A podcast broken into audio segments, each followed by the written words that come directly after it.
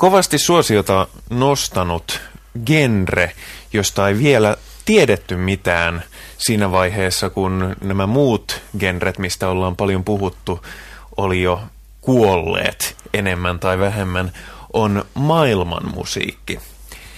Mutta mitä on maailmanmusiikki ja miten se on noussut tähän asemaansa ja mikä sen asema tulee olemaan tulevaisuudessa? Asiasta keskustellaan tänään PopTalkissa ja hän on kerran aikaisemmin ollutkin PopTalkissa puhumassa progesta, mutta ehkä kuitenkin ihmiset eniten tuntee hänet nimenomaan tämän maailmanmusiikin suurena sanansaattajana Hannu Blummila. Suurena ja suurena. Terve vaan kaikille. Älkää me, sen takia, että meillä on video-ohjelma, niin emme voi ottaa kantaa noihin koko asioihin sen, sen enempää. Ja paikalla on myöskin suuria tai pieniä vakiopanelisteja Pekka Lainen ja Jukka Haarma. Aika suuri. Joo. Joo, mutta maailman musiikki, eli näin niin kuin, näin niin kuin ihmisten kielellä world music terminä lähti 80-luvulla. Sitä aikaisemmin sitä ei ollut, joko sitä ei ollut tai sitä ei ollut tar- tarpeellista erikseen nimetä joksikin, mutta sitten, sitten tarvittiin ilmeisesti levykauppoihin joku hylly, mihin laittaa ne oudot levyt, jotka tulee. Ja se tosiaan lähti 80-luvulla tämä termi. Tarkoittaako se yhä edelleen kohta 30 vuotta terminä eläneenä samaa asiaa? Kyllä, mun mielestäni siis periaatteessa, että sehän termi syntyi aikoinaan tosiaankin ihan siis tarkoituksena helpottaa siis tota niin, vähittäismyyjien eli levykauppiaiden elämää niin kuin siinä mielessä, että tosiaankin tämän kaiken erikoisen musiikin, mitä maailmalla tehtiin, voi sijoittaa siihen samaan lokeroon. Eli ei tarvinnut erikseen laittaa mitään kategorioita pohjalta, siis niin kuin mongolialainen kurkkulaulu, länsi-afrikkalainen mbalaks, mikä olisi levykauppiaiden kannalta ollut hirvittävän hankalaa, niin sitten tämä niin sanottu 13 kopla siellä pubin takahuoneessa aikoinaan kehitetään termin maailmanmusiikki. Ja tota, niin se on hyvin käyttökelpoinen termi kyllä edelleenkin. No käyttökelpoinen ja käyttökelpoinen se on, kaiken kattava termi, joka ei oikeastaan genrestä kyllä sitten itsestään kerro paljoakaan ja saattaa synnyttää sitten vähän niin kuin ennakkoluulojakin ja väärinkäsityksiä. Eli se on terminä oikeastaan ihan yhtä kömpelö kuin esimerkiksi vaikka niin kuin science fiction. Eli näin mä sen näkisin tällaisena.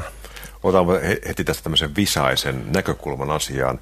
Kun minä menen Stockmanille, ehkä muidenkin levykauppoihin, niin tuota Bird Music-osastolta löytyy Laura Paussiinin levyjä onko tämä vaan äh, käsitteen laajentumista vai väärinkäsittämistä vai, vai onko se todellista ammattitaidottomuutta? Hylly, hyllyttämisvirhe. Niin, hyllyttämisvirhe. Niin, ja se on tavallaan, no kyllähän siis niin kuin Laura Pausinikin edustaa sitä musiikkia, mitä maailmalla tehdään, eli siinä mielessä maailman musiikkia, että se on aika vaikea tuohon vastaa siis niin kuin ihan täysin kategorisesti yhtään mitään, siis Monet, monet ehkä katsoo, että se on käsitteellinen virhe, mutta en mä tiedä. Mutta siis mun ajatus oli vaan sitä, että kuitenkin siinä on al, alkujaan siinä oli sellainen ajatus, että se käsittää lähes kaiken ei-anglo-amerikkalaisen englannin kielellä esitetty musiikki. Joo, ja kyllä sillä, näin. Sillä kyllä tavalla näin. Joo. sillä on jotain, jotakin pohjaa tai Joo. tämmöinen niin kuin perinne. Joo, kyllä. Ja usein myös painottuen Euroopan ulkopuolisiin alueisiin ja myös sellaisen musiikin esimerkiksi, että joku saksaksi esitetty rock ei välttämättä ole niin maailmanmusiikkia, vaan se on... Että se niin, mu- saksaksi esitettyä rockmusiikkia. Niin, niin se on mu- mu- muutakin kuin tota, pelkkä kielikysymys. Mm, Mut. mm. Heitäpä tähän heti, että siis, eli tar- tämä tarkoittaa siis sitä, että kolmas nainen ei ole maailmanmusiikkia, mutta suomalainen tango on, vai?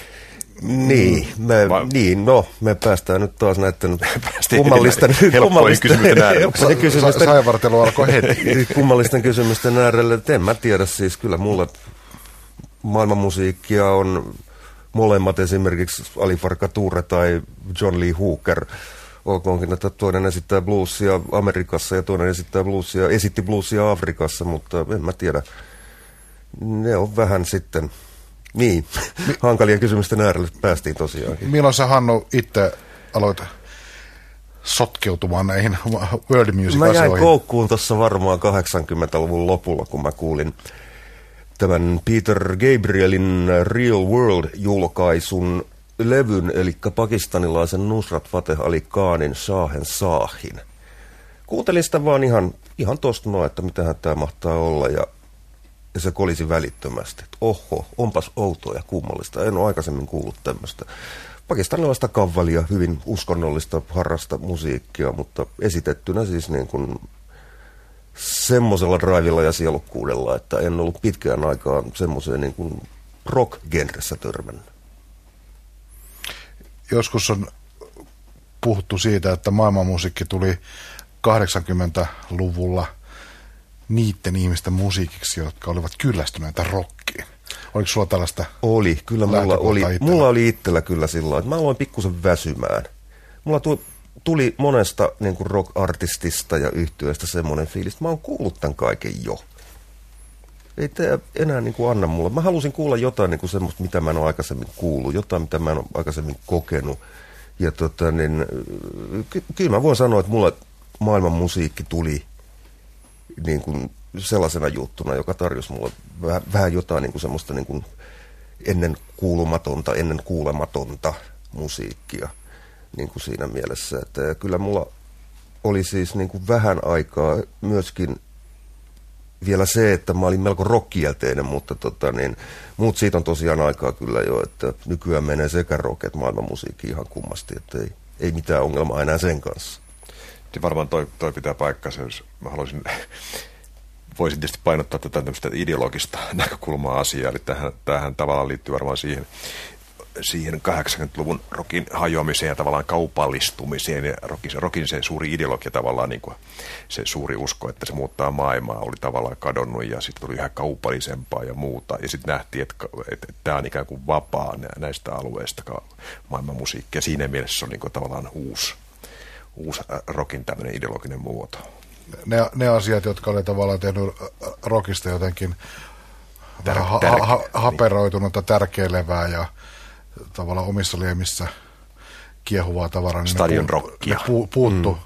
puuttu tästä. Siis mä muistan itse sen, mä en itse voin niin kuin tunnustaa heti, että mä en ollut 80-luvulla mitenkään myyty mm. rockista, kun tämä al, al, alkoi tota, tota musiikkia alettiin niin kuin kuulla enemmän ja sitä alettiin mun mielestä myös puffaamaan.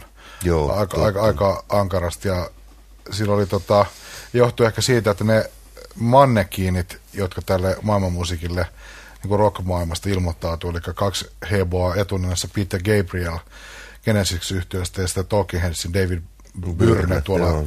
Amerikan päässä, niin ne oli itse vaan sattuvat olemaan mun ei-toivottujen henkilöiden listalla molemmat, niin tota, ehkä, ehkä väärät idolit puhuivat siitä, mutta tota, sitä, se levisi älyttömän nopeasti mun mielestä siis se koko ilmiö, siis mu- muutamassa vuodessa ja se synnytti myös ensimmäiset tähtensä aika nopeasti just näistä Newsun duureista ja tällaisista, niin mm, mm. yhtäkkiä tuntuu, että ne nimet on niin kuin kaikkien huolella. Miten, miten te itse koitte tämän 80-luvun tavallaan maailmanmusiikki ensimmäisen tämmöisen boomin? Kuinka iso se loppujen lopuksi oli?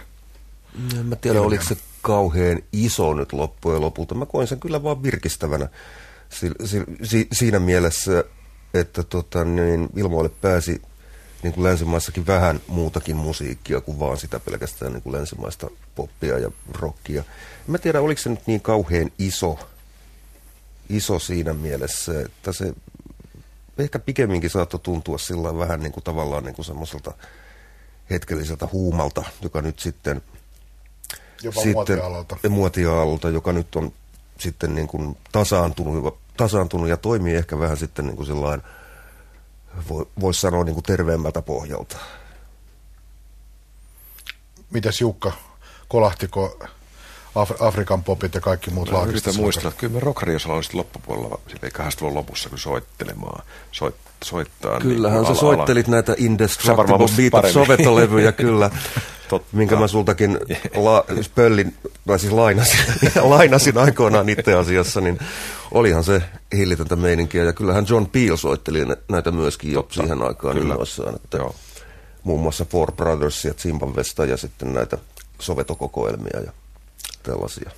Yksi. Muistan yhdenkin kovan päivän illan, jossa meinasi aika yllättäen loppua kesken, kun Hasse Valli tuli kertomaan kaksituntisen niin kuin afrikkalaisen musiikin niin kuin afrikkalaista niin kuin, ja se oli semmoinen tietty, tietty jonkinlainen lähtölaukaus mullekin oikeasti, mm. joka sanoi, että hei peräkkeelle, täällähän tehdään hienoa musaa. Aivan. Vaikka sitä ennen se sovetokokoelma mulla olikin kyllä. Jo. Joo, joo. joo. Mites y- yksi käsite, joka hyvin olennaisella tavalla liittyy to- toki moneen muuten, muunkin musiikkilajiin, mutta maailmanmusiikkiin erityisesti on ajatus aitoudesta, että nyt olemme tekemässä aidon asian kanssa.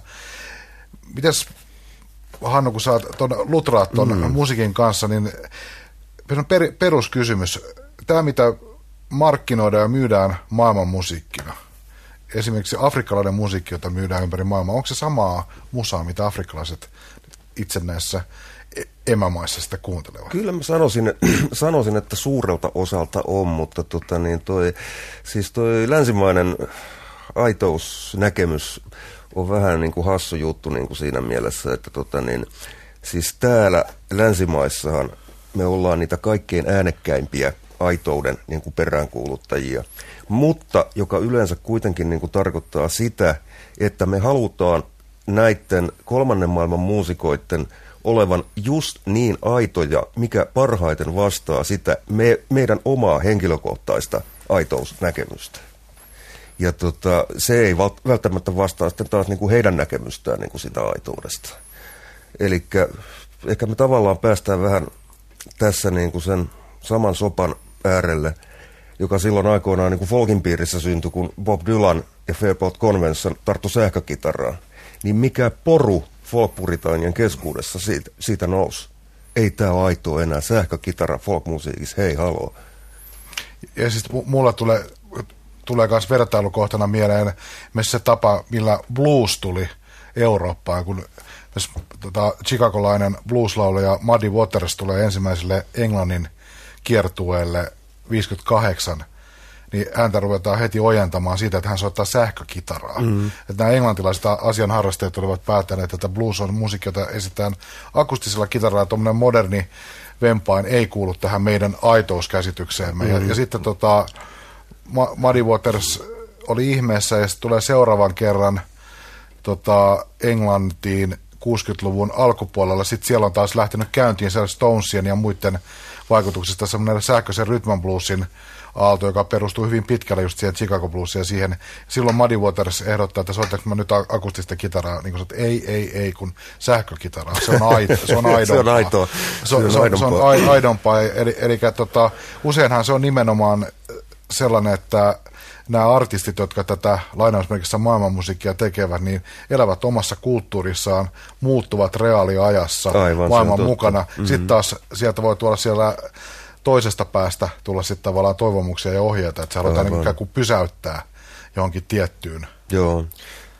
Joo, niin tämä on hauska, hauska ikuinen ongelmatiikka. Jos ajatellaan, mennään vaikka tuonne countryn puolelle, niin, niin sehän on määritelty, että yhtäkkiä niin kuin Nashville country ei olekaan aitoa country, jollain käsittämättömällä niin kuin tavalla pystytään vääntämään. Sen jälkeen tulee alt country, joka, niin kuin, joka, joka rakentuu juuri, tuli okay. vaan mieleen siitä, että on olemassa alt word music. Joo, mulla tuli myös sama mieleen kyllä, että tota, no ehkä ton logiikan pohjalta saattaisi olla kyllä, mutta tota, en mä tiedä. Noiden aitouskysymysten kanssa painiminen on kyllä siis semmoinen loputon sua, jos niihin haluaa lähteä, lähteä menemään. Tota, en mä oikeastaan jaksa enää siis niin kuin, ajat muuttuu, ihmiset muuttuu ja musiikki tietysti muuttuu sen mukana sitten, että se on aika yleistä nykyään kyllä, että siis niin kuin, kuitenkin että nämä siis kolmannen maailman muusikot käyttää siis esimerkiksi syntetisoijia, konemusiikkia, ohjelmointia ja kaikkea tuollaista. Ei se ole mitenkään poikkeuksellista enää nykyään. Onko tuossa genressä sitten semmoista tavallaan purismistista seuraamiskenttää, joka sitten kuuntelee vain jotain vanhoja äänitteitä jostain, jostain mitkä on äänitetty jollakin magnetofonille jossain viidakon, viidakon keskellä. siellä Joo, siellä tribaalityypit hakkaa rumpua ja muuta ja kaikki muu on paskaa. Kyllä mä sanoisin, että tällaista purismia on edelleenkin siis kaikessa musiikissa, ei pelkästään maailman musiikissa. Punk-purismia, rock-purismia, maailman musiikkipurismia, jazz-purismia. Kyllä sitä riittää mun mielestäni. Siis, ei se mihinkään kuole nimen, nimenomaan, ja se on tota, yleensä pieni osa sen musiikin harrasteista, mutta aika äänekäs ja useissa tapauksissa aika vaikutusvaltainen elementti, koska ne on usein tyyppejä, jotka on niitä kaikista fanattisimpia. Esimerkiksi usein kirjoittavat lehtiin ja mm, mm. ovat mukana niin kuin hämmentämässä, julkaisevat levyjä ja keräävät äänitteet ja tavallaan jonkinnäköisiä tämmöisiä, voisi sanoa alakulttuurin portinvartioita. Että niillä voi olla niin kuin, tavallaan nuppilukuun nähden isompi vaikutusvalta. Ja on tietty sellainen niin kuin möykkä-efekti voi olla aika Aivan. kova. Että, että kyllähän jos katsoo maailmanmusiikin lehtiä, niin kyllähän siellä aina niin kuin käydään sitä semmoista debattia just näistä aitousasioista. On, on, on, onko, onko tota, joku uusi bändi. Use, useinhan tämmöinen niin kuin voimakas rockiin fuusioituminen on yksi varma tapa käynnistää noissa piireissä. Joo, se on totta, se on totta että, kyllä. On, että... Onks, tota, nyt on esimerkiksi Suomessakin aika suositusta amerikkalaisesta Gogol Bordello Aivan, bändistä, totta, joka on siis tällainen niin punk-rockia ja tällaista epämääräistä itä-eurooppalaista mustalaismusiikkia. Siis, yhdistelevä, ja, jolla on vähän tällaista niin kuin, osittain myös vähän niin kuin hatusta vedettyä tämmöistä romani-imagoa. Niin siitä, siitä, on tietysti jotkut kovasti nöreissä, että saako näin tehdä. Mutta kyllähän tuossa aitous, mä ymmärrän, että siinä on tavallaan ihan imbesilli äh, väittelyn aihe, mutta kyllähän se tavallaan ollaan aika lailla asian ytimessä, koska kyllä mun mielestä se, mitä maailmanmusiikilta odotetaan usein on se, että se on jotenkin turmeltumatonta ja sellaista, että sitä ei ole manipuloitu niillä kaikilla järeillä aseilla, mitkä pop- ja rock-teollisuudessa mm, mm. on käytetty. Mutta toisaalta taas, jos otetaan esimerkiksi varmasti viime vuosien suurin tällainen maailmanmusiikki ilmiö, eli Buonavista Social Club. Aivan. Niin olihan se äärimmäisen pitkälle oli, se oli tuotteistettu, todella, brändätty ja jo, jokaiselta detskultaan hiottu tuote, jos mikä. Mm. Ja siinäkin myytiin mun mielestä aitoa kuubalaista tunnelmaa, joka taas oli kuubalaista näkökulmasta täysin pimeätä, koska se on sama, jos Suomesta niin pantaisi kipparikvartetti mm. edustamaan, että tässä on Suomen aivan, musiikin Joo, tämä on kuva. edustavinta Suomea. tässä, tässä mennään Suomessa ja totta kai siinäkin mennään, mutta se on erittäin niin kuin nostalgiapainotteinen ja semmoinen py- pysäytetty niin. kuva kuubalaisesta musiikista. Suomea ulkomaisille sellaisena kuin ulkomaiset haluavat nähdä Suomen kipparikvartetti. Ja, ja, ja, tai, tai Aki Kaurismäen elokuvat. Niin, niin, niin on se mm. ehkä, ehkä parempi vertailukohta, koska siinä oli kuitenkin ne, myös oli erittäin luova prosessi, se tapa, miten se paketti luotiin, ja siinä oli hyvää oivallusta ja kaikkea tätä. Siinä oli tietysti yksi kysymys, mikä pitää heittää tä- tässä vaiheessa, että siinä oli nämä ulkomaan lenkit, Lontoo, tässä tapauksessa etunenässä erittäin tärkeässä osassa. Ja aikanaan oli, puhuttiin, että Pariisi on maailmanmusiikin suuri, se on afrikkalaisen musiikin se semmoinen portti maailmalle. Kuinka paljon se tänä päivänä menee niin, että ne menee näiden tiettyjen läntisten keskusten kautta, jossa, te, jossa tehdään jotakin ja sitten se pannaan niin kuin pakettiin ja länsimaisille kuluttajille? No kyllä, mä sanoisin, mitä pohjoisafrikkalaiseen musiikkiin ja, musiikkiin ja länsiafrikkalaiseenkin musiikkiin tulee, niin varmaan Pariisi on aikamoinen portti kyllä edelleenkin, mutta tuota, kyllähän semmoista voimakkaampaa kä- käymistä on niin tuossa genressä, siis niin kuin Keski-Euroopassa noin niin kuin yleensä kyllä, kyllä viime, viime aikoina, että en mä, en mä sanoisi niin kuin, että Lontoo ja Pariisi esimerkiksi on enää mitään kauhean selkeitä keskuksia kuitenkaan. Kuitenkaan niin kuin siinä mielessä. Ja os, osittain hänen keskuksen roolihan tulee se ei tule musiikin kautta, vaan se tulee siirtolaisuuden kautta. Aivan. Että, että esimerkiksi Lonto on ilman muuta tietylle intialaisperäisille fu- fuusiotyylille tärkeä keskus, koska siellä asuu sitä jengiä niin paljon. Joo, ja Englanti muutenkin siinä mielessä kiinnostava paikka niin kuin näistä aitouskysymyksistä tuli tavallaan vaan mieleen tämmöinen musiikkityyli kuin Bangra, joka on tietysti intialainen musiikkityyli. Sitä ei tehdä missään muualla kuin Englannissa edes Intiassa tehdä bangraa siinä muodossa, kuin missä se tässä populaarissa muodossa niin kuin tunnetaan. Vaikka se on Intiasta, Intiasta lähtöisin, niin sitä tehdään ainoastaan Englannissa intialaisten siirtolaisten toimesta. Mun se on aika jännää. Miten jos kelataan ö, aikaa vähän taaksepäin ja mennään, mennään tuonne, sanotaan vaikka 40-50-luvun Suomeenkin, niin täällä esimerkiksi alettiin kuulla sellaista musiikkia kuin kalypso. Oliko se maailman musiikkia? Kyllä, mun mielestäni. Miksi ei? Aika paljonhan on puhuttu myös siitä, että tämä 80-luvun maailmanmusabuumin pohjalla oli hyvin vahvasti regeen maailman vallatus. Että se tavallaan se niin jamakalaisen musiikin leviäminen oli yksi tekijä, joka tota, to, to, toi, toi avasi portteja, että ne tyypit, jotka oli digannut Bob Maalia 70-luvulla, niin ne siirtyi sitten siitä. Kyllä se varmaan edes, edes auttoi sitä jos, jossain määrin kyllä, että tuota, tuota, että, mutta en mä tiedä. Eikö Marley ollut vähän semmoinen kolmannen maailman rock-tähti? Oli kyllä, joo, ei, ei siinä mitään. Ja... Mut miksi en mä tiedä, sä mainitsit Kalypso, mä mainitsisin tangon. Sehän on maailman musiikkia, jos mikä. Mm. Että tota niin... Vielä, vielä varhaisempi maailmanvallottaja. Joo, joo, Afrikasta lähtöisin oleva musiikkityyli, jos tota, niin musikologi, argentinalaisen musikologi Juan Carlos Caceresin on uskomista, että se tuli Afrikasta Argentiinaan, sieltä se jalostui tähän sal- sa- salonkimuotoon, menetti siinä nämä rytmiset elementtinsä ja siitä meni sitten Eurooppaan ja pitkin poikiin ja siinä mielessä, että kyllä mä sanoisin, että pikemminkin tango kuin kalypso itse asiassa vähän tämmöisenä niin kuin, niin kuin huomaamatto, huomaamattomampana ilmiönä oli niin kuin se suomalaisten ensikosketus maailman musiikkiin.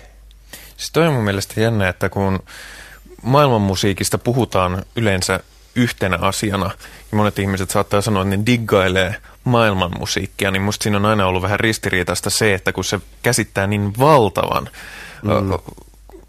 Laajan spektrin kaikkea, että, että se, että onko se sitä bangraa vai onko se jotain afrikkalaista rummutusta tai, tai oli ei se... tavallaan mitään tekemistä keskenään. Niin, niillä ei, ei ole mitään tekemistä ei keske, keskenään, mutta, mutta tota noin, silti se jotenkin niin, niin. fuusioituu niin. samaan. Ja usein se on sama jengi, joka diggailee kuitenkin niistä molemmista. Mm niin mua, mua on kiinnostanut se, että eikö, eikö ole tämmöisiä tyyppejä, jotka sitten diggaileekin vaan niin kuin siitä, mitä tulee jostain tietyltä alueelta. Tai... On niitäkin kyllä paljon, paljon sillä jotka sanoo siis niin kuin diggaavansa maailman musiikkia, mutta kuuntelee sitten pelkästään esimerkiksi vaikka bangraa tai sitten länsi-afrikkalaista kitaramusiikkia, että, että se on niin kuin siinä mielessä aika harhaan johtava termi, vaikka se yrittääkin olla niin hirveän kaiken kattava sitten kuitenkin maailman musiikki, että ku, kuinka paljon tota maailmanmusiikin rooli on sukua sille, mitä yleensä tapahtuu, sanotaan tämmöisessä ihmisten kulutustottumuksessa, vaikka ruokakulttuurissa. Mun mielestä muistuttaa hirveän paljon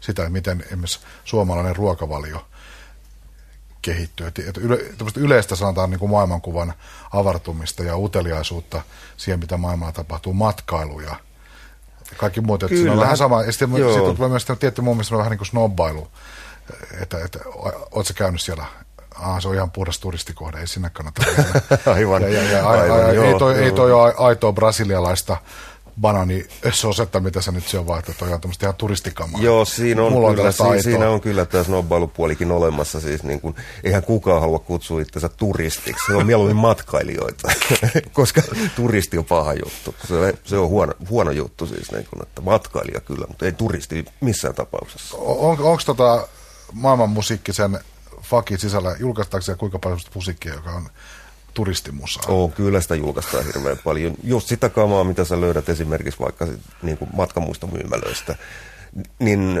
se on tehty kyllä mun mielestäni aika selkeästi sitä tiettyä niin kuin kohderyhmää silmällä pitäen kuitenkin. Mun mielestäni. Ja tuo kohderyhmä on aikuinen. länsimainen tolla. Niin. Mitenkäs tapaus Vomad? Sillähän on ollut aivan valtava merkitys siihen, että miten länsimaissa on tämä maailmanmusa lyönyt itsensä läpi. Ja se ei ollut alun perin, se ei ollut ihan kovinkaan menestynyt tapaus. Se meinasi viedä koko systeemin saman tien vararikkoon. Joo. World of Music, Arts and Dance vuonna 1982 taisi olla ensimmäiset Womat-festivaalit. Se alkoi kyllä vähän onnahdellen kyllä se touhu. Ja tota niin, olisiko se ollut Peter Gabriel, joka sen sitten vähän niin kuin lähti nostaa sitten sieltä suosta, minne se oli noin niin kuin taloudellisessa mielessä uponnut. Ja, ja tota niin, mutta siis tätä nykyään taitaa olla aika vakavarainen kuitenkin organisaatio. Vuosittain ympäri maailmaa järjestetään näitä Womat-festivaaleja. Englannissa Yhdysvalloissa, Espanjassa muistaakseni ja monissa muissa. Suomessa myöskin järjestettiin kolme Womat-festivaalia muistaakseni 80-luvun lopulla ihan tuossa. Et kyllä silloin merkittävä osuus ollut siis Vomadilla koko siis maailman musiikkigenren leviämiseen. Kyllä siinä mielessä. Mikäs merkitys näillä on ollut näillä julkis sanansaattajilla Gabrielilla ja David Byrnellä, josta ohimenee jo puhuttiin? Joo, niillä on ollut kyllä länsimaissa silloin. Ja kyllähän muutenkin ensimmäisellä Womat-festivaalilla käytettiin aika paljon rockmannekiineja sitten niin kuin tämän musiikin lanseeraamiseen. Niin oli muistaakseni, muistaakseni tällaisia esiintyjiä kuin Peter Hamill, Vandergraaf Generatorista tuttu mies, Echo and the Bunnymen, jotka esiintyi burundilaisten, burundin rumpaleiden kanssa siellä mu, muun muassa, että, että tota, kyllä mä sanoisin, että varmaan länsimaissa nämä rockmannekiinit on tullut ihan tarpeeseen, mutta tota, niin, niiden vetoapua ei todellakaan tarvita sitten itse näiden muusikoiden omilla kotikonnuilla. Heillä on ihan omat mannekiinsa siellä sitten, mutta että, että tota, niin, länsimaissa kyllä, kyllä mä sanoisin, että siitä on ollut aika iso vetoapu kyllä Gabrieleitten ja Byrnejen ja monien muiden, niin kuin, muiden niin kuin siitä läsnäolosta itse sille musiikille. Ja ne on kuitenkin, nämä kyseiset herrat on tehnyt oikeastaan aika paljon duunia ja sijoittanut omia rahojaan tämän musiikin Joo, se on, se on totta kyllä, se on totta kyllä, että, että tota, niin, eihän nämä ole mitään siis niin kuin killisilmäisiä näitä kapitalisteja, mistä heitä usein on sy- syytetty, vaan si- mun mielestäni ihmisiä, jotka tekee sitä työtä ihan rakkaudesta siihen musiikkiin. Joo, ja siis otetaan vaikka tapaus David Byrne, hän on omalla levymerkillään kuitenkin julkaissut loistavaa brasilialaista Aivan. musiikkia ja tehnyt sitä tunnetuksi ja nostanut esiin monia sellaisia nimiä, jotka on niin kuin ihan siis oikeasti maailmanluokan aivan totta, aivan totta. hahmoja. Siis Pyrneen lukunottamatta täytyy mun mielestä se on kysymys siitä, että se on nimenomaan kuitenkin E- Englann, Englannissa, jossa on ollut mediahegemonia, joka on onneksi, onneksi vähän kuihtumassa, niin mm. siellä nimenomaan on, on tarvittu englanti, että englantilaiset muusikot innostuu siitä, koska silloin se, niin kuin se sana leviää ympäri Eurooppaa, on perinteisesti levinnyt. Sen, sen, nythän meillä on vielä eikö Jarvis Kokkereita ja muita, että niin koko ajan tulee myöskin lisää, joita tavallaan tarvitaan, että, siitä on, että se pysyisi ikään kuin, niin kuin trendikkäänä tai, tai, tai ihmisten mielessä. Englanti on kuitenkin siis maa, joka on kyltymättömän englantikeskeinen. Siellä pitää niin olla erityisiä syitä Aivan, ja perusteita ku, ku, kuunnella jotain muun maalaista musiikkia. Tietysti nämä regeet ja tällaiset jutut on tullut myös tämän siirtolaishomman kautta tavallaan omaksi musiikissa. Sitä on helppo ollut digata siellä. Että, ö, yksi kysymys herää mieleen, kun ö, tämmöisiä Buena Vista Social Club-tasoisia ilmiöitä, joista puhutaan massiivista myyntiluvusta ja varmasti aika isosta rahavirroista. Niitäkin tulee aika ajoin, mutta kyllä siis kokonaisuutena voisi kuvitella, että kaikista pienistä puroista tuossa maailman musabisneksessä koostuu ihan merkittävä niin kuin liikevaihto. Mm. Onko se reilua kauppaa? Meneekö ne rahat sinne, minne pitääkin, vai jääkö ne Ranskaan jonkun no toi on, toi on hyvä kysymys. Porhon toi on, mä, mä en osaa antaa siihen mitään täysin yksiselitteistä vastausta, että, että tota, niin, tietysti mä toivoisin, että se toimii niin kuin reilun kaupan periaatteella, mutta tota, niin se pieni kyynikko minussa kuitenkin vähän epäilee sitä. Että, että se, Senegalin ei mene ihan niin paljon paalua kuin Aivan. pitäisi. Mm. Koska tuossahan on tietysti herää mieleen analogia, just tästä sanotaan nyt vaikka bluesin ja jatsin varhaisvuosit, jossa oli ihan selkeä kuvio, että artistit oli tietyllä tavalla, tavalla hyväksikäytön mm kohteita, niin voisi kuvitella, että tuossa tota, on saumaa myös tämän tyyppiseen asioihin, että myös osa artisteista toimii semmoisessa ympäristössä, että voi olla poliittiset tai muut elinolosuhteet sellaiset, että mm. niitä rahavirtojen kotiuttaminen ei ole ihan yksinkertaista. Aivan, kyllä joo.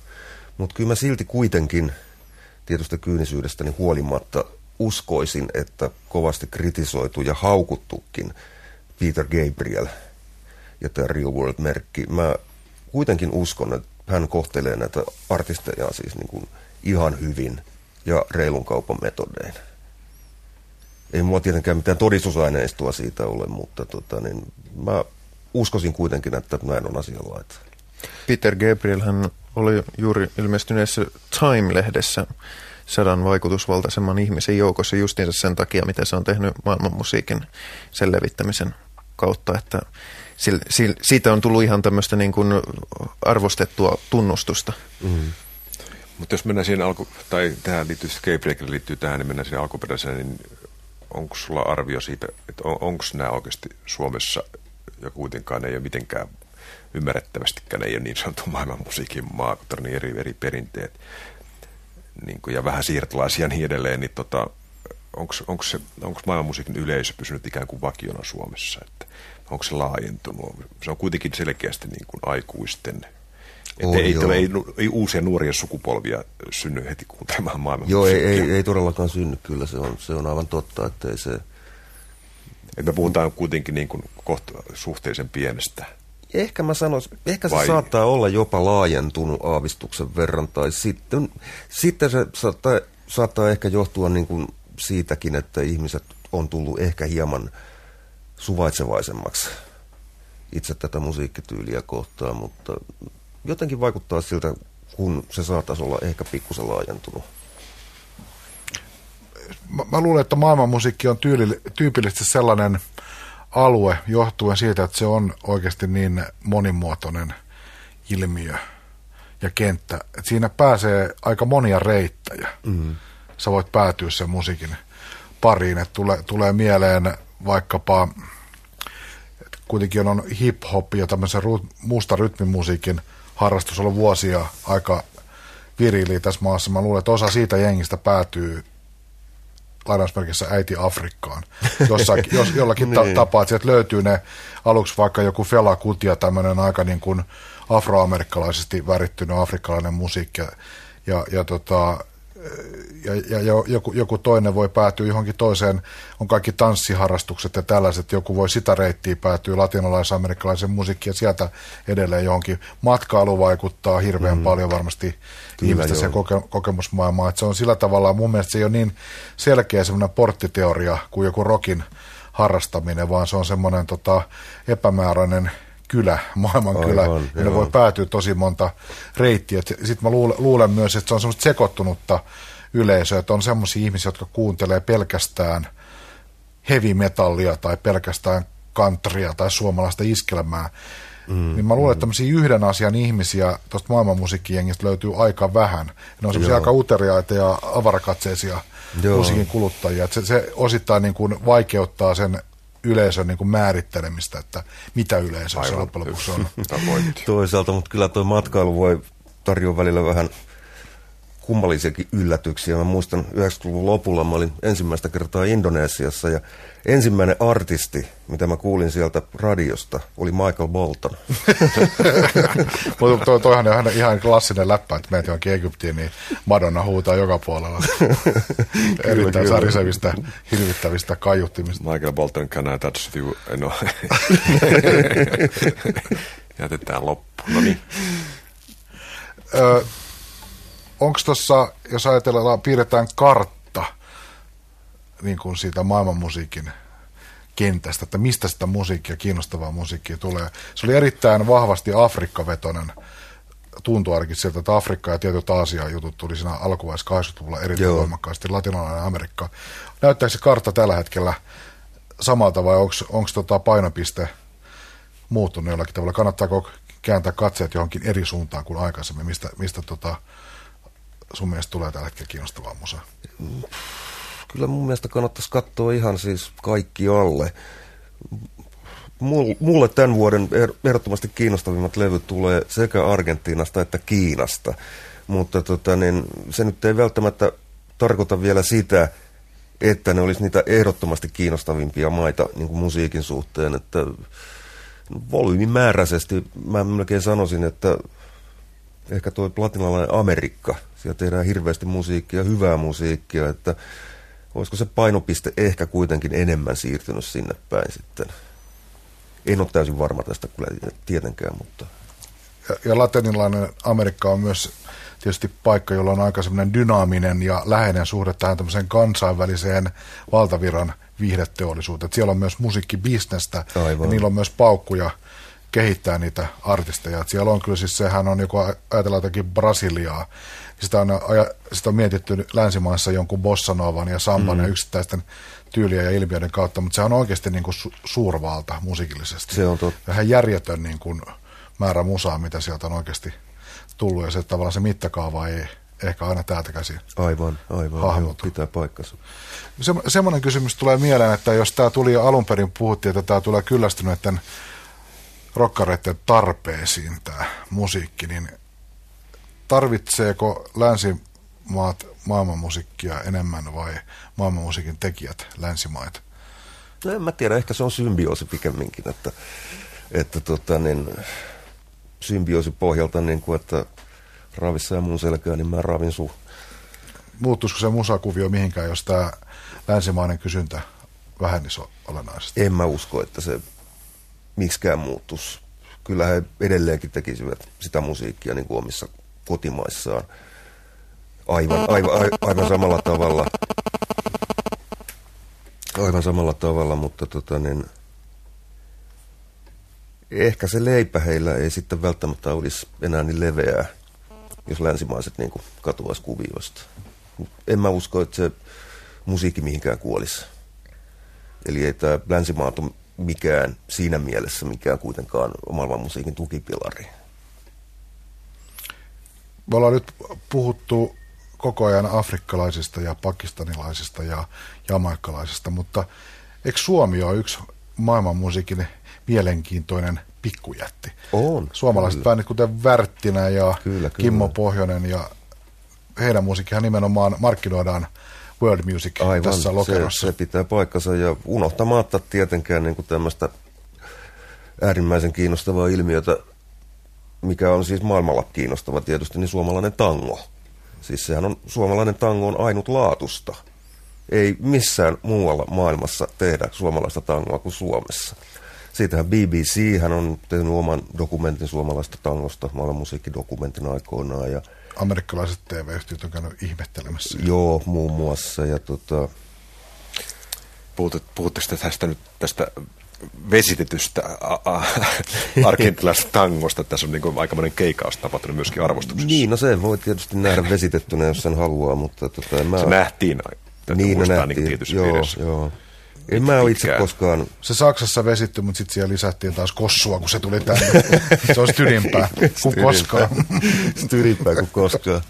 No en mä tiedä, siitä otettiin vaan Jägermeister pois. niin, ja otettiin, otettiin se polurytmiikka mm. pois No, mutta, sotkemasta. mutta niin kuin kuvia. Hautason totuus on, Hannu sanoi, niin, niin siis jos vähän tutkailen alan lehtiä, niin kyllähän nämä suomalaiset, suomalaiset oikeasti on arvostettu. Ja se on heti mm. neljä tähteä niin kuin heti paukahtaa. Kyllä Joo. ne on usein oikeasti niin kuin hyvin vastaanotettu ja nämä meidän staramme. Joo, se on totta. Ja, ja siis siinä ollaan kuitenkin sitä, sitä tota, mun mielestä sitä ei pidä todellakaan väheksyä sitä menestystä, koska ne kilpailee itse asiassa aika kovassa mm. sarjassa. Esimerkiksi jos saa Yhdysvalloissa ja Englannissa tuolla nimensä kunnolla näkyviin ja oman yleisön luotua, niin saa todella niiden kaikkien afrikkalaisten, mm, mm. aasialaisten supernimien kanssa ihan samalla viivalla. Joo, kilpailu. kovassa, kovassa kilpailussa ja onhan se hieno juttu, että esimerkiksi Kimmo Pohjoisen suuriin ihailijoihin lukeutuu muun muassa Robert Fripp. Et, ja mä luulisin, että sitä miestä ei ihan millä tahansa niin kuin miellytetä kuitenkaan. Että, että tota, kyllä, joo. Ja se on aika jännää, että näinkin pienestä maasta kuitenkin se tulee niin paljon innovatiivisia muusikoita, jota sitten jaksetaan todellakin ihan suuresti, ihan vilpittömästi arvostaa maailmalla, niin se on hienoa. Sä sanoit, Hannu, äsken, että ki- kiinnostavimpia, sulle kiinnostavimpia viime aikojen juttuja on tullut muun muassa Kiinasta. Aivan. Mitä siellä oikein tapahtuu mu- musiikin saralla? Onko siellä odotettavissa jotakin ta- tajuntaa päräyttävää? En, en tiedä, onko sieltä nyt mitään tajuntaa peräyttävää liikettä siinä mielessä tullut. Mulle sieltä vaan tuli yksi artisti, joka kolisi hirvittävän kovaa. Kiinalainen Sa Ding Ding, jota on kutsuttu muun muassa Kiinan Björkiksi. Ja se ei kauhean kaukaa haettu vertaus kuitenkaan. Ja tota, niin, tätä Kiinatarta tunnutaan arvostavan maailmalla kyllä muutenkin. Hän voitti muun muassa BBCn tämänvuotisen World Music-palkinnon ja, ja hänen ihailijoitaan länsimaisten artistien keskuudessa on muun muassa Björk ja Gwen, Gwen Stefani. Että tota, mutta hän, hän on hirveän persoonallinen ja taitava joka suhteessa kyllä. Kirjoitetaanko se niin kuin se sanotaan? Sa ding ding, kyllä. Onko ding ding yhteen vai erikseen? Yhteen. yhteen. Ky- kysyn vain, koska rupesi kiinnostamaan, täytyy Juu. ottaa selvää. To, to olikin hyvä, kun sanoit tuon nimen Björk. Ö, mi, missä suhteessa tapaus Björk on tähän maailmanmusiikin kenttään? Eikö siinä ole vähän samoja elementtejä, eksotiikkaa ja turmeltumatonta luonnonneroutta keskeltä joo, jäätikkää? kyllä, on, on kyllä joo, siis semmoinen luonnonlapsi Islannin tuliperäiseltä maalta. Joo, kyllä siinä mielessä, vai, vaikka mun mielestä Björk kuitenkin edustaa ihan siis enemmänkin niin kuin länsimaista popmusiikkia. Hyvää sellaista tietysti, mutta popmusiikkia kuitenkin. Mutta kyllä siinä on, siinä on jotain semmoista niin kuin kuitenkin varmaan vaikuttaa hänenkin imagoonsa semmoinen tietty niin kuin Islannin eksotiikka. Onko tässä maailmanmusa-kuviossa, näetkö mitään sellaista vaaraa aika ajoin siihen, että näitä artisteja käytetään tämmöisenä vähän niin kuin maskottimaisena, että vähän niin kuin kesäkissa, että tämän vuoden kiva arabilaulaja, joka sitten heitetään Joo. Seuraava, seuraavan kivan jutun tieltä pois. E, joo, kyllä siinä vähän tämmöistäkin on. On ainakin ollut mun mielestäni kyllä silloin 80-luvun lopulla, 90-luvun alussa niin kuin, vähän semmoista niin kuin kesäkissa mentaliteettia. Että tota niin, aiku kiva egyptiläinen laula ja otanpa Tuomasen tuosta itselleen ja diggaan sitä vähän, vähän aikaa ja sitten heitän pois. Että. Mutta en mä tiedä enää, ei kyllä enää sillä Kyllä nämä monet näistä on aika hyvin sitten niin kuin vakiittu, va, vakiinnuttanut ne asemansa ihan sitten niin kuin länsimaistenkin niin kuin mielissä ja makutottumuksissa, jos näin voi sanoa. Mun, mun mielestä toi on kyllä tota, jo, jollakin tavalla toi maailmanmusiikki on kietoutunut osaksi semmoista tiettyä lifestyle kaupallisuutta mm. myös. Että mm. Se on vähän semmoista in ja out listojen materiaalia, että sä katsot yhtenä vuoteen, että sushi ja salsa on in ja sit sä et aluksi ole kummastakaan kiinnostunut ja sit sä opettelet syömään raakaa kalaa ja meet tanssikurssille ja sitten sä huomaatkin, että ne on out. ja nyt pitäisi syödä afrikkalaista ja tanssia napatanssia. Niin. Ja, ja, ja että on jo vähän semmoisia tota, trendijuttuja. musiikki on hyvää taustamusiikkia. Joo, kyllä siinä on, siinä on tätäkin. Että Halutaan, siis... että, että sä oot valve, valveutunut maailmankansalainen, niin mm. pistät jonkun sokean indonesialaisen laul, laulajan sensaatiomaisen levyn soimaan, niin Aivan. se on paljon fiksumpaa kuin laittaa Sari Tapio. Saako enemmän, saako enemmän propseja kuin kuunnellessa afrikkalaista vai aasialaista? Se Afrikka ollut se, niin kuin se kova juttu, mutta nyt se on niin kuin silleen, että nyt on ihan, ihan sellainen niin kuin teeskentelijä, jos tikkaa Afrikasta, koska se on niin out. niin, en mä tiedä. Ehkä tähän liittyy edelleenkin länsimaissa niin kuin vähän tuommoista ajattelua, että se on niin kuin hienompaa ja parempaa kuitenkin sitten ku, kuinka paljon tässä tapahtuu sellaista, että se mu- musiikki muuttuu joksikin aivan muuksi, kun se tuodaan länteen. Esimerkiksi tulee sellainen teema mieleen kuin musiikki ja tanssi. Myös latinalaisamerikkalainen musiikki, afrikkalainen musiikki on ennen kaikkea joraamista varten. Ei nyt tätä on karkea yleistys, mutta suuri osa sitä musiikista, siihen liittyy tanssiminen olennaisella tavalla.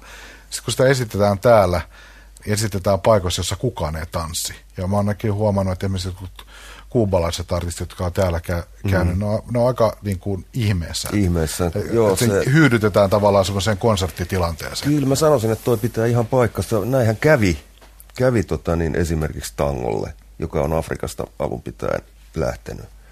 Niin siitähän riisuttiin kaikki rytmiset elementit pois, kun se pääsi Argentiinaan ja sitten Eurooppaan. Ihan kaikki. Ja tota, niin, tämä tuli mulle ihan yllätyksenä itse asiassa, että tango on Afrikasta peräisin. Tätä kertoi muun muassa tämä argentinalainen musikologi ja muusikko Juan Carlos Caceres toteamalla, että siis niin kuin eurooppalaisten näkemykset tangosta on aivan hanurista. Se on itse asiassa rytmimusiikin muoto, joka on lähtöisin Afrikasta. Siitä tehtiin vain salonkin kelpoista, kun Afri- Afrikasta aikoinaan siirtyi Argentiinaan, ja Argentiina halusi siihen aikaan hirvittävästi niin kuin valkoihoistaa sitä omaa yhteiskuntaansa. Ja näin ollen itse musiikistakin riistettiin pois kaikki rytmiset elementit.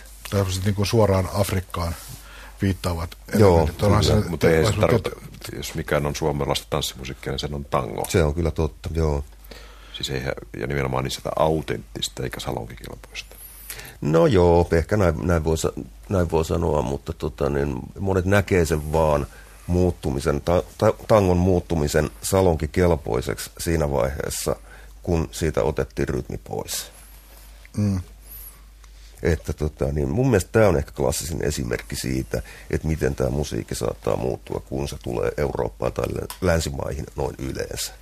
ja mä muistan vaan, tulee, tulee mieleen joitakin tota, arvosteluita, esimerkiksi mitä, mitä on lukenut suomalaisista lehdistä vaikkapa, että huomaa, että tota, joku kirjoittaja tota, että musiikki oli vähän hieman monotonista tai jotain tällaista, että siinä ei ollut riittävästi melodista vaihtelua tai jotain tällaista, niin sitten kirjoitetaan jostakin ty- tyylistä, joka on ihan puhtaasti tehty tanssitarjoituksen ja bailaamisen ja ryyppäämisen tai ties minkä mm, niin kuin taustamusiikiksi. Et siinä, sen tahdissa tehdään jotain, eletään elämää ja pidetään hauskaa, eikä istuta siellä niin kuin kädet ristissä laskemassa sointuvaihdoksia. Aivan, aivan. Ky- Kyllähän, kyllähän tota, pi- pitkään just tuo latino mu- musiikki musta oli vähän, vähän niin kuin tuntuu, että se ei välttämättä aina hyö, hyödy siitä, että jos siellä istutaan niin kuin tiukasti takapuolet penkissä ja Aivan, tuijotetaan lavalla, kun jäbät vä- vääntää mm. hirveätä salsa hässäkkää. Joo, mutta se on taas vähän sitten niinku suomalainen tapa kyllä, että, Niin. että si, sillä sitten niin kuin, että pidetään hauskaa sillä vähän, mitä mä nyt sanoisin, hillitymmin. Mm.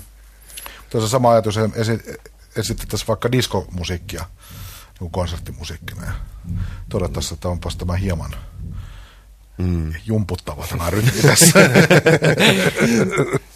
Tämähän on jännä tämä itse asiassa, se nyt ehkä menee vähän tämän ohi, mutta se tuli vahvasti mieleen tuossa, että tämä, tämä on mielenkiintoista, kuinka kun länsimaisiin tuodaan musiikkia, niin jotenkin rytmi on aina se, mikä ensimmäiseksi on paha, että kun ajattelee ihan niin kuin popmusiikinkin kehitystä, että, että sekin oli jo kovin paha, kun Beatles löi sitä rumpua niin kovaa. Joo, se on totta. Se rytmi tun, tuntuu olevan se niin kuin aina, varsinkin niin kuin, no, ka- kaikessa musiikissa oikeastaan niin kuin se ensimmäinen asia, joka niin kuin kärsii tai joka saa lähteä, jos jotain karsitaan. Niin ehkä siinä on jotain niin kuin semmoista ikiaikaista ajattelua, että tota, niin, halutaan luoda semmoista niin kuin tiettyä pesäeroa niin kuin sivistyneiden länsimaiden ja sitten niin kuin raakalaismaisten Afrikan villien välille tai jotain tuollaista. Mutta to, toihan on ihan siis sellainen musiikkikulttuurin syvä perusjaottelu on se, mi- mikä tota, et, mihinkä ihmiset kasvaa. Siis mm. että onhan se selvää, että tota, jos otetaan tämä länsimainen taidemusiikki, niin se on harmonisesti mielettömän rikas maailma verrattuna vaikkapa afrikkalaiseen musiikkiin, mutta afrikkalaisessa musiikkikulttuurissa taas tämä rytmien mm, mm. kirjo ja se niin kuin universumi, mitä sieltä aukeaa, on aivan eri luokkaa. Ja niille, ni, siinä kulttuurissa kasvaneille ihmisille on helppo lukea ja ihan itsestään selvästi, itsestään selvänä kokea se musiikki rytmien kautta, riippumatta siitä, kuinka vaikeita ne meidän korvaan ne rytmit. Mm. Ja use, useinhan se on esimerkiksi soittajilla, jotka, vaikka rocktaustaisilla soittajilla, jotka lähtee soittamaan vaikka jotain afrikkalaista kitaramusiikkia, niin se on hirveän vaikea se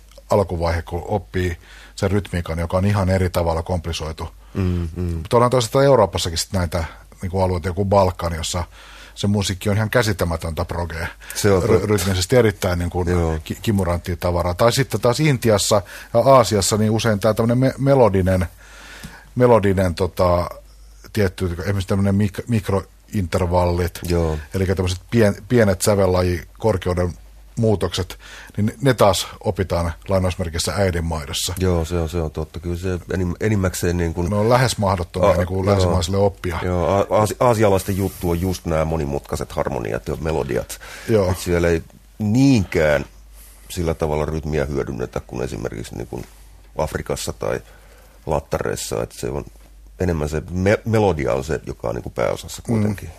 Mm. Semmoinen tietty harmonia. Joo. Et jos a- a- aika- aikaisemmin on, on tota, lähty siitä ajatuksesta, että kaikki mikä tulee muualta on alkeellista, niin se, se on opittu tässä, että todella näin ei ole. Kysymys on mm. niin lähinnä näkökulmasta ja mistä kulmasta musiikki oli Pitää, pitää, lähe- pitää lähe- muistaa semmoinenkin asia, että tota niin, nykypäivän länsimainen taidemusiikki perustuu hyvin vahvasti arabialaiseen taidemusiikkiin. Arabialaiset vallottajat varhaiskeskiajalla, ne toi mukanaan tänne musiikin teorian, joka mullisti sen aikaisen eurooppalaisen musiikin ihan täysin. Eli tota niin, ei tämä ihan täysin omaa eurooppalaista keksintöä, esimerkiksi eurooppalainen taidemusiikki. Tuntuu siltä, että täällä professorit Laine ja puhuvat oikeasti maailman musiikista. Miksi puhua vain maailman musiikista, miksi ei voi puhua maailman kaikkeuden musiikista? Siitä lisää ensi viikolla. Kyllä, kyllä. Vielä loppuun haluaisin heittää semmoisen pointin, että kun te olette usein sanonut molemmat tai oikeastaan kaikki, että se on semmoista musaa, että kun rockissa ei enää ollutkaan mitään uutta kuultavaa, niin sitten ruvettiin kuuntelemaan maailman musaa. Mutta nyt on kuunneltu maailman musaa se parikymmentä vuotta trendikkäinä ihmisinä, kun sellaisia olette kuitenkin, niin, niin, niin, Me ollaan oikeasti ihan juntteja. niin, niin Junteepia saa hakea. Mutta onko, onko vaarana tai onko jo havaittavissa sitä, että tuntuu, että tämäkin juttu on nähty? Ai kun mikään ei riitä. kun mikään ei riitä. En mä tiedä, ei oikeastaan niin kuin sillä. Ehkä se, mä luulen, että kyse on pikemminkin niin kuin siitä, että sitä on niin kuin iän myötä tullut vähän niin kuin sitten niin kuin suvaitsevaisemmaksi, laaja-alaisemmaksi tai jotain. En mä tiedä. Ei mulla enää semmoista fiilistä ole kyllä. Kyllä rockikin menee nykyään ihan komeasti, mitään probleemaa. Sa- samaa mieltä. Enkä mä itse ihan hirveän pahasti tuohon koko asia ikinä hurahtanut. Siinä mielessä on, on kyllä aika juntti, rockijuntti. Mm. Mutta tota, eh, on ehkä tietty siivu ihmisiä on sellaisia, jotka, joilla on hi- hirvittävä tarve löytää jotakin, aina jotain uutta mm. ja ihmeellistä. Ja matkailun alalla se mun mielestä näkyy erittäin voimakkaasti, just että pitää lähteä, minne, minne ihmeen niin kuin Borneon pitää lähteä, että saisi todelliset kiksit, jossa muut ei ole käynyt vielä. Aivan. Niin voi olla, että näillä ihmisillä musiikin alalla voi olla hankalaa tulevaisuudessa niin mm, tämä tota, uusien äh, turmeltumattomien kokemuksien löytäminen. Että voi, voi, voi olla, niin kuin, että tämä maailman musiikki ei ole enää vastaus siihen. Ei se välttämättä ole maailman muuttuessa yhä pienemmäksi ja pienemmäksi, niin ei se todellakaan ole kyllä. Mutta ei mulla olisi mitään sitä vastaa, että jos mun aamuherätyskello herättäisi mut joka aamu jollain Salif Keitan biisillä. Ei ollenkaan. Kyllä se Ei hölmöppää. ihan niin kuin positiivista musaa. On. Forever. Kyllä mustakin olisi ihan mukavaa, kun aamun avaukseksi niin kuin Angeli Kidjo hehkeästi kiekaisisi jotain kaunista afrikkalaista. Kyllä se hienolta tuntuisi. Livenä. Livenä mieluiten kyllä. Sekin mua on mietityttänyt, kun ihmisillä helposti on, kuitenkin vaikka ollaan jo tultu siihen tulokseen, että maailmanmusiikki on aivan järjettömän laaja käsite ja siihen kuuluu vaikka mitä, niin kuitenkin ihmisillä on semmoinen jonkinlainen kuva päässään, että mitä on maailmanmusa ja miltä se soundaa, vaikka sitä ei osaisi määritellä sen enempää. Ja jos kuuntelee sinunkin ohjelmia, niin kyllä, kyllä se sitä niin kuin tietää suunnilleen, mitä, mitä odottaa. Mm. Mutta on, tuleeko paljon semmoisia juttuja vastaan vielä, jotka on niin kuin sellaisia, että ei niin kuin tajuu mitään? Että se menee niin kuin johonkin niin pitkälle johonkin et, Etelä-Borneon 13 pienimmän kylän psyykkeeseen sisään, että siinä ei, siinä ei niin kuin ole mitään jakoa. No ei tarvitse edes Borneonkaan asti mun mielestä mennä. Riittää, kun törmää sellaisiin niin kuin yhtyeisiin ja artisteihin esimerkiksi niin kuin Itä-Euroopasta, jotka yhdistelee esimerkiksi sitä paikallista tahtilaji helvetti paikallista taidemusiikkia ja skaata. Se kyllä räjäyttää pään ihan keneltä tahansa. Näitäkin on. Asiasta voi toki keskustella ohjelman jälkeenkin. Se käy helposti internet-sivuillamme. Internet on se jännittävä keksintö, maailmassa keksitty. sen, Onko se se World Wide Web? niin, se, se, se on se, nimenomaan se siellä. Interwebs. Kyllä. blogit.yle.fi kautta pop-talk. Sieltä löytyy myöskin kaikki vanhat ohjelmat kokonaisuudessaan, podcast-syötteet, sun muut. Ja jos kuuntelette tätä radiosta, niin sieltä kuulee myöskin koko ohjelman radiosta, kun kuullaan vain noin suunnilleen se ensimmäinen puolisko. Mutta ennen kuin lopetamme, niin perinteiseen tyyliin käydään vielä paneeli läpi ja kysytään, onko ollut sykähdyttäviä kokemuksia. Oikeastaan ei edes kysytä, että onko ollut, koska aina vaaditaan sanomaan, että mitäpä on tapahtunut panelisteille viime aikoina. Ehdotan, että taktisesti Hannu Plummilla aloittaa. Ah, okei. Okay. No mulla on kaksi sykähdyttävää kokemusta niinkin erilaisista paikoista kuin Argentiinasta ja Kiinasta. Ja tämä argentiinalainen on todella fantastinen tangolaulaja, multiinstrumentalisti, konservatoriokoulutuksen saanut Daniel Melingo. Ja hänen uusin albumi, albuminsa Maldito Tango niin sanotusti räjäytti pään. Miestä on verrattu muun muassa Tom Waitsiin, Nick Caveen sekä George Gainsbourghiin ja ihan, ihan syystäkin. Ja se oli semmoinen levy mulle vielä, että kun mä kuuntelin sitä, mä yhtäkkiä tajusin, niin kun, että mä en tiedä tangosta yhtään mitään. Ai tämmöistäkö se on oikeasti? Se on todella, todella hieno, sykähdyttävä, tunnelmallinen, vaikkakin näissä lauluissa hän käsittelee aika pitkälle näitä tangon kliseitä, kuten prostituoituinen elämää, onnetonta rakkautta ja kaikkea muuta sellaista, mutta Daniel Melingo tekee sen kuitenkin semmosella tyylitajulla, mihin mä oon harvoin törmännyt. Ja toinen sykähdyttävä kokemus on sit, sitten tämä, josta aikaisemmin mainitsin, tämä Kiinan Björk, eli Sa Ding Ding.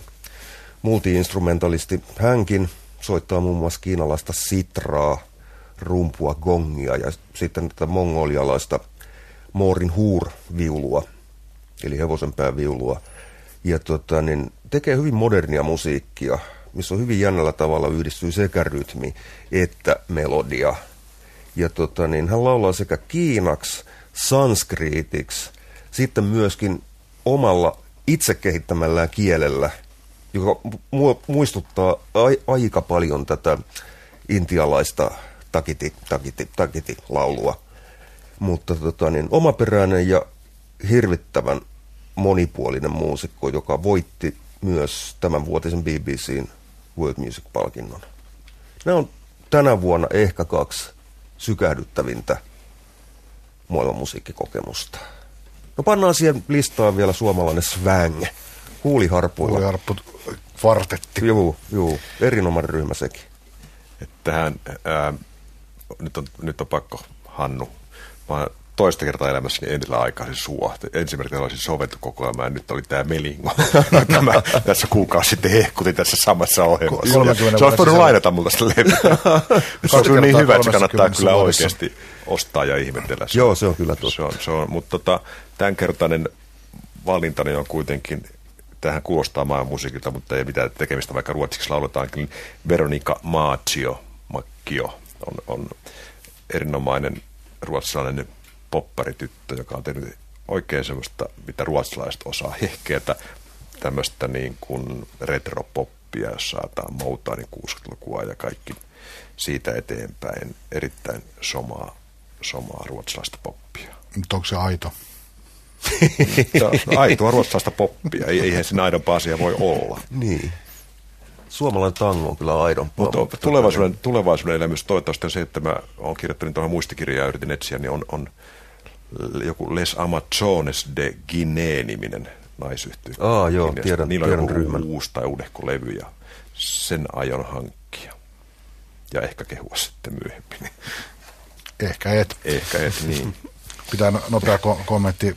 Hannu, Hannu sanoi, että luettelet tangon klassisia aiheita, niin tuo hu- huutava epäkohta, että miksi Suomessa suomalaisessa tangossa käsitellään niin vähän prostituoitujen elämää. Se on kyllä totta, joo.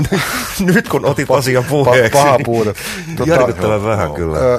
Mulla on pari, pari tota, tuoretta elämystä, joista toinen nyt liittyy jotenkin tähän päivän epistolaan ja toinen ei sitten millään tavalla.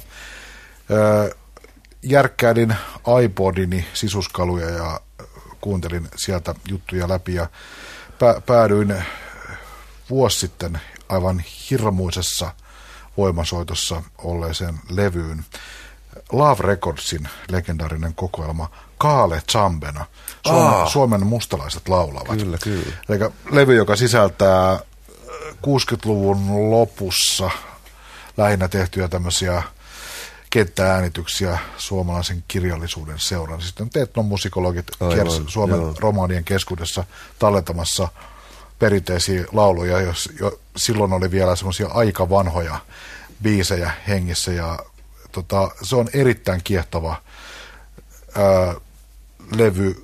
Yksi tietysti, oikeasti yksi musiikin esittämisen kuninkuuslaji on erittäin vaativa. Laulaa ilman säästystä. Mm-hmm. Niin siinä on muutama niin kuin aivan veret seisauttava veto, veto. Muun muassa Sellini Hämyniminen, tämmöinen vanha vankilalaulu, niin on kyllä semmoinen niin kuin tulkinta, että kaikki tangokuninkaat voi painua, en sano edes minne.